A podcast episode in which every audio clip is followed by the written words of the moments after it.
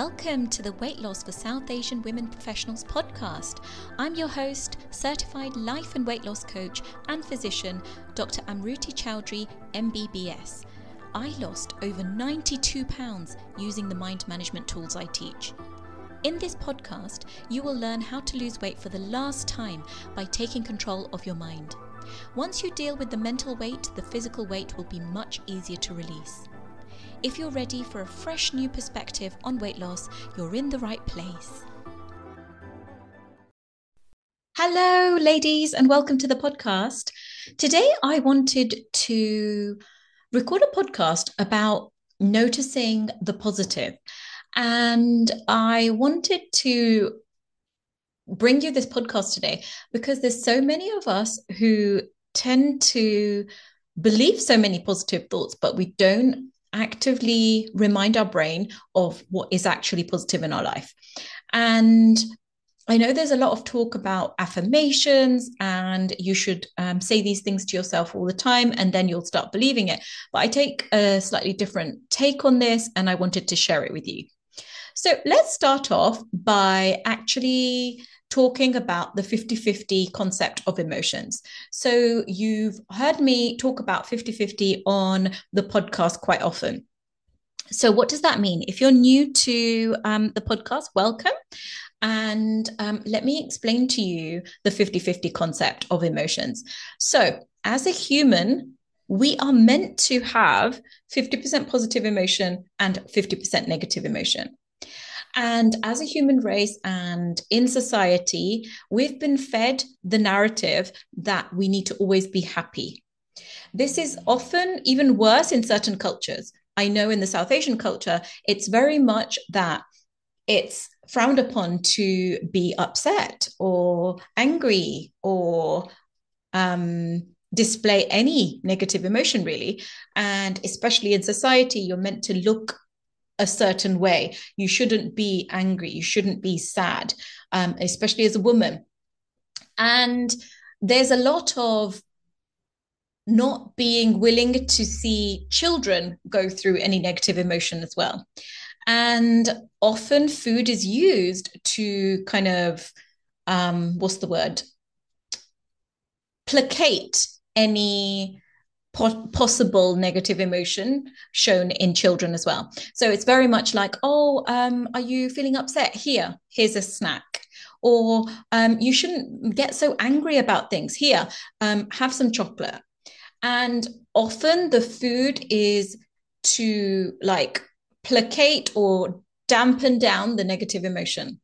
And so, if we get taught this as kids, and if society is teaching us this, then of course, as adults, it's very much like hey, negative emotion is bad and I should not be feeling any negative emotion. So, when we're already having that normal 50% of negative emotion, what then happens is we shame ourselves or we judge ourselves for having that negative emotion. And we think that we shouldn't be having it, right? But ironically, that just makes the negative emotion so much worse, right? Because instead of actually embracing that of course i'm human. I'm meant to have um, negative emotions sometimes. What we end up doing is we end up saying hey there's something wrong with me. I shouldn't be feeling this. There's um, definitely something that's gone wrong. I need to um, do something to get rid of it. So of course we're going to use food to make it better right? So if that is what we've been taught and that's what we've been fed in society, of course, we're going to keep thinking that any negative emotion is wrong. But the truth of it is that um, to actually live an authentic human experience, we are going to have negative emotion 50% of the time. We are going to have emotions that we may not particularly want to feel because our primitive brain that part of our brain that wants to keep us alive and want to wants to ensure our survival that part of the brain thinks this is dangerous for my survival to feel any negative emotion. So i am going to do everything in my power to not feel that right? And when we just allow our brain to function from that primitive part of our brain then what we're doing is we're, in essence, allowing our toddler brain to run the show. This is when we are basically not um, challenging the status quo. We're not challenging the habit part of our brain. That part of our brain is always going to be doing that. The role of it is to ensure our survival. And so it's always going to think, hey, this is um, threatening my survival. This negative emotion is threatening my survival. Let me do everything in my power to make sure that she doesn't feel that. Right. So when we are not challenging that part of our brain, we're basically just saying to ourselves, hey, the um, habit brain is right. Negative emotions are bad. And so um, let's avoid them at all co- costs. But what we need to do is actually provide an alternative to that part of our brain that's freaking out. And that's how you bring in mind management. That's how you start managing an unmanaged mind right? That's how you can start saying, hey, is this actually true? Is this actually like correct that um, feeling any negative emotion is bad? Or could it just be that actually, when I don't lose weight this week, I may feel a bit upset because I wanted to lose one kilo and I lost half a kilo. Yeah, I'm a little bit upset with that because I really wanted to get to my goal. And to get to my goal, um, I had planned to lose one kilo a week. In that sense, you may feel a bit disappointed. But when you then add on top that there's now something wrong with me, that I'm feeling disappointed, I shouldn't be feeling disappointed, I should be loving myself, I should be doing all of this. What you're doing then is you're negating the normal human experience. Of course, you're going to feel disappointed if you're making it mean that um, I shouldn't be feeling this if you're adding on that layer of shame and judgment, right?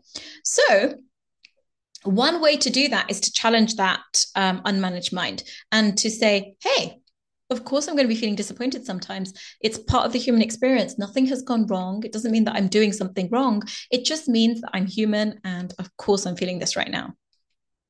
When you lose someone that you love, of course, you're going to feel sad. Of course, you're going to feel grief. But if you shame yourself and say, hey, I shouldn't be feeling this way, then of course, then you're going to train your brain to be like, hey, negative emotion is wrong. That's when we can challenge our brain and say, it's normal that I'm feeling this way. And of course, I'm feeling this way. Nothing has gone wrong. Right?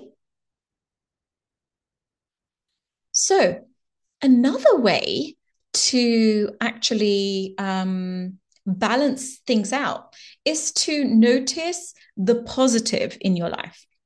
If we just let our habit brain kind of run the show, then it's always going to tell us the negatives because remember, it's meant to be us, ensuring our survival. It's meant to be telling us um, where the danger is. And so if we just let it run the show, then it's always going to be telling us, hey, there's danger here. And um, we need to run away from the danger. Um, there's this is going wrong and that's going wrong and that's potentially going to go wrong and that's going to go wrong. So it's always going to be scanning for danger. So it's always going to be keeping us safe, right? It's always going to be avoiding any negative emotion. So what we can then do is when we're when our brain is freaking out when that habit brain is freaking out which it is meant to do because it's meant to ensure our survival that's when we can learn how to tip the balance a little bit so if if you think about the positive and negative thoughts on a um, on a weighing scale, for example, and let's think of the old weighing scales that go up and down based on the weight that's placed on either side. And so, say if your negative emotions are like very very heavy at the moment, they would weigh the scale down. So that means that the positive emotion, um, it, you're not actually like feeling much positive emotion. So what you what may want to do is add in more positive emotion to actually balance up the scale. And so the only way to feel positive emotion is to think thoughts that are going to generate that emotion, right? So, one way I find to actually help with that is to remind yourself of the thoughts you actually believe about your life that are positive. So, one way of doing that is to look at what you are currently grateful for. And it may be like, wait, why do I need to do that? The reason for that is gratitude is proven to actually change your brain chemistry. And when you actually embrace gratitude and you think about gratitude on a daily basis, then it helps you feel that positive emotion that will help balance this out. So, if you're thinking about what you're actually grateful for, think about what you truly believe. For me, I'm grateful for my two beautiful boys. I'm grateful for my loving husband. I'm grateful for my supportive parents. I'm grateful for my beautiful house. I'm grateful for my phenomenal clients. I'm grateful to live in a country where I have freedom of speech.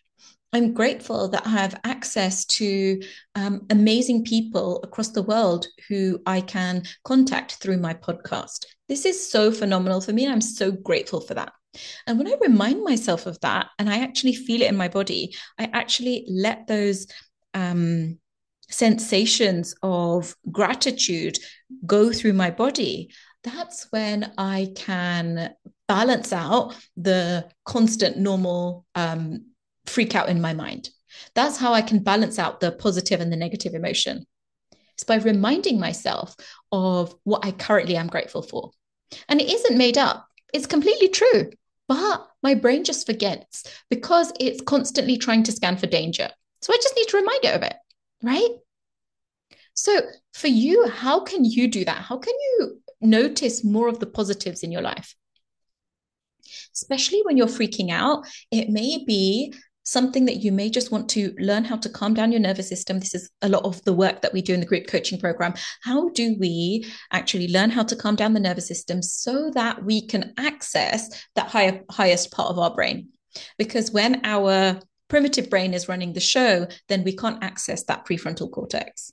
So, how can we first calm down the nervous system, calm down the fight or flight response, and then be able to access that higher part of our brain, that prefrontal cortex? So, one way of kind of like enhancing that positive emotion is to celebrate on purpose. You may celebrate anything and everything. And in the group coaching program, we really prioritize celebration.